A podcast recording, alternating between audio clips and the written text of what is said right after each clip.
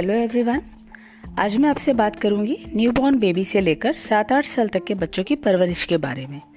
क्योंकि यही वह उम्र होती है जब आप उनके व्यक्तित्व की नींव रख सकते हैं। नींव जितनी गहरी होगी, मकान उतना ही मज़बूत बनेगा, ये तो आप जानते ही हैं। आपने देखा होगा कि कुछ बच्चे तुतलाकर बोलने की आदत नहीं छोड़ पाते। गालियाँ बोलना सीख जाते हैं, कुछ बच्चे बुरी बातें बोलना सीख जाते हैं। शेयरिंग से उनका कुछ लेना देना नहीं होता। कुछ बच्चों में आत्मविश्वास की कमी हो जाती है।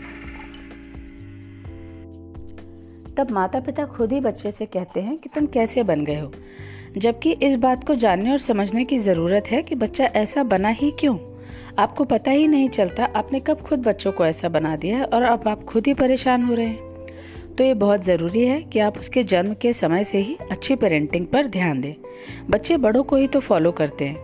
इसीलिए सबसे ज़रूरी बातें जो है समझने के लिए, उनमें सबसे पहली बात है कि जब बच्चा बोल नहीं पा रहा है तो वो अपनी पूरी क्षमता से सुन रहा है और देख रहा है।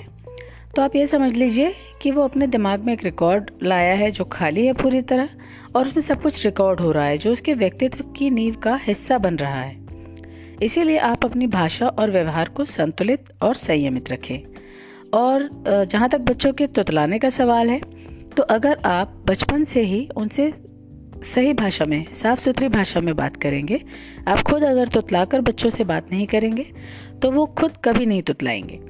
आप चाहे कितना भी कठिन शब्द बोलें, बच्चा उसे बोलना सीख ही जाता है और वो बिल्कुल साफ़ बोलेगा अगर आप तुतलाकर बात नहीं करेंगे।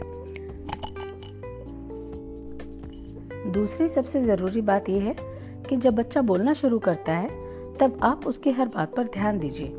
उसे टोकिए नहीं, उसकी पूरी बात सुनिए। और चाहे कितना ही बचकाना लगे आपको उसका प्रश्न, आप जवाब ज़रूर दीजिए। रोज रात में सोते वक्त बच्चे से बातें करें।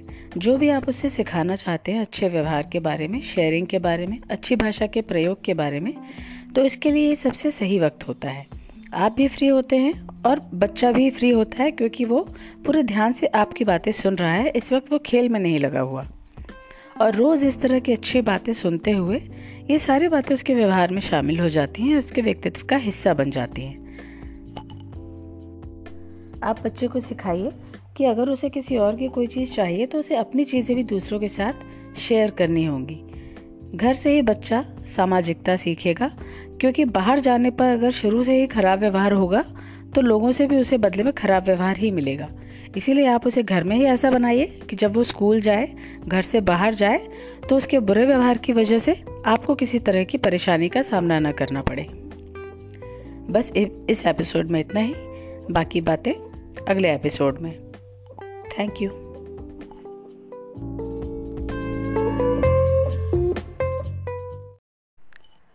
यदि आप मेरे किसी भी एपिसोड में दिए गए मेरे टिप्स के बारे में या मेरे विचारों के बारे में मुझसे कोई बात कहना चाहते हैं तो आप मुझे वॉइस मैसेज भेज सकते हैं या फिर ईमेल भी कर सकते हैं।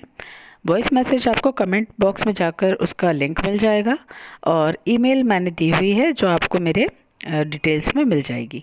Thank you